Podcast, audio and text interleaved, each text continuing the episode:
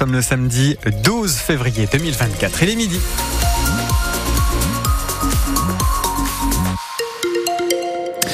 Et en ce 17 février 2024, les températures sont comprises entre 7 et 8 sur les Ardennes, autour de 10 degrés sur la Marne et le département de l'Aube. Météo France nous promet du soleil qui tarde à venir. Est-ce que les prévisions ont changé ?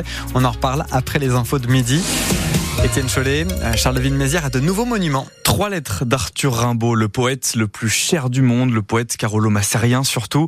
2 d'entre elles sont des cadeaux de la part de l'homme d'affaires ardennais Pascal Urano.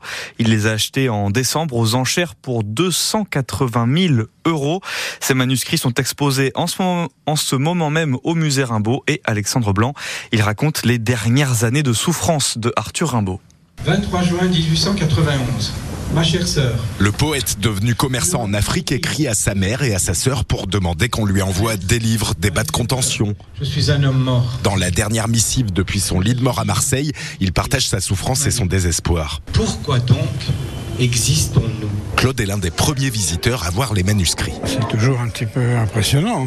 On ne peut être que séduit par ce genre de document. Sans le don de Pascal Urano, la ville de Charleville-Mézières n'aurait pu s'offrir qu'une seule des 3 lettres. C'est une leçon à retenir. Boris Ravignon, le maire de Charleville-Mézières. Unir nos forces, publiques, privées, pour acquérir des pièces, pour les présenter. C'est une belle cause et ça mériterait certainement qu'on crée une fondation. Jusqu'à la vente aux enchères de décembre, ces documents appartenaient à une collection privée. Ils resteront désormais dans les fonds du musée de Charleville-Mézières. Oui, elles vont devenir maintenant des trésors nationaux, inaliénables, on ne pourra pas vendre et qui ne pourront quitter le territoire, par exemple pour une exposition, qu'avec des autorisations. Après ce week-end de présentation au public, les manuscrits seront restaurés.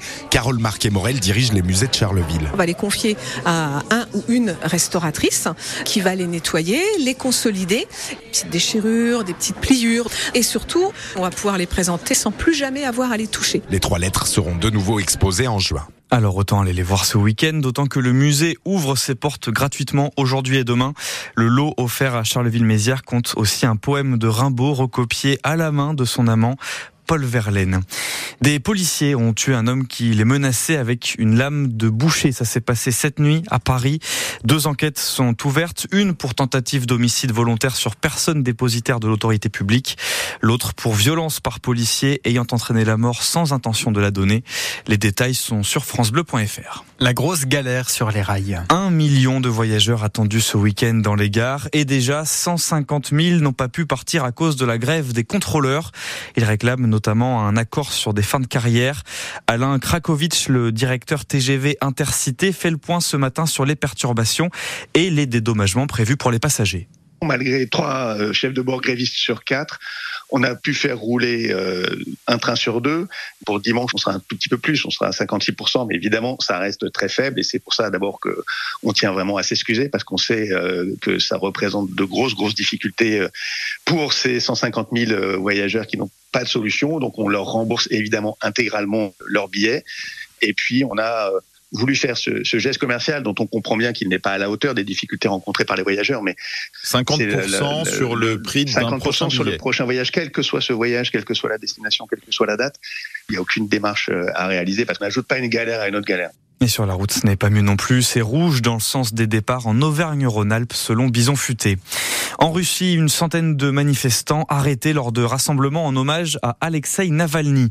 L'opposant politique russe est mort hier à 47 ans en prison. Emmanuel Macron appelle à un sursaut collectif et dénonce une volonté d'agression de la Russie contre les Européens.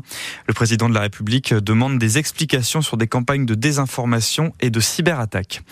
Il n'y aura pas de manifestation devant la maison d'arrêt de Reims. Les membres du syndicat Force Ouvrière ont préparé un rassemblement pour lundi, mais elle est annulée. Leurs revendications ont été entendues. 4 surveillants pénitentiaires seront recrutés en septembre. La maison d'arrêt de Reims compte une quarantaine de gardiens pour 130 détenus. De nouvelles stations Zébulo à Reims. Les vélos électriques en libre-service gagnent du terrain. Il y en a 200 pour 60 stations. 3 autres ouvriront dans les prochaines semaines. Une sur le campus du Moulin de la Housse, une autre à côté de la basilique Sainte-Clotilde et une dans le quartier Murigny. France Bleu Champagne Ardenne, quasiment midi 5. On parle maintenant du projet original d'une jeune humoriste marnaise. Zoé Dieudonné, 24 ans, étudie à l'école du One Man Show de Paris et elle veut mettre sur pied des spectacles humoristiques sur le bateau de promenade du lac du Der dans la Marne. Elle nous explique comment lui est venue cette idée.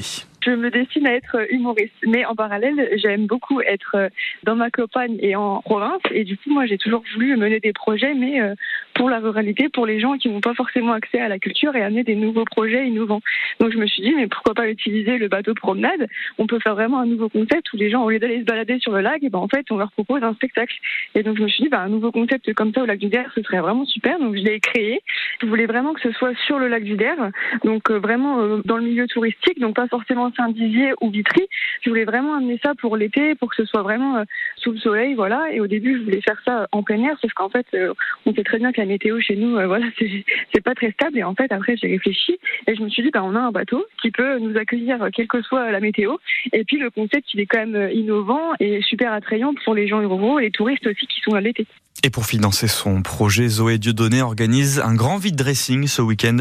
Rendez-vous dès aujourd'hui et demain de 9h à 17h30 au foyer rural de Giffaumont-Champaubert.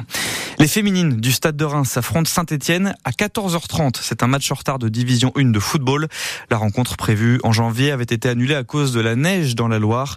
Au classement, les Rémoises sont 5e, les Stéphanoises 7e.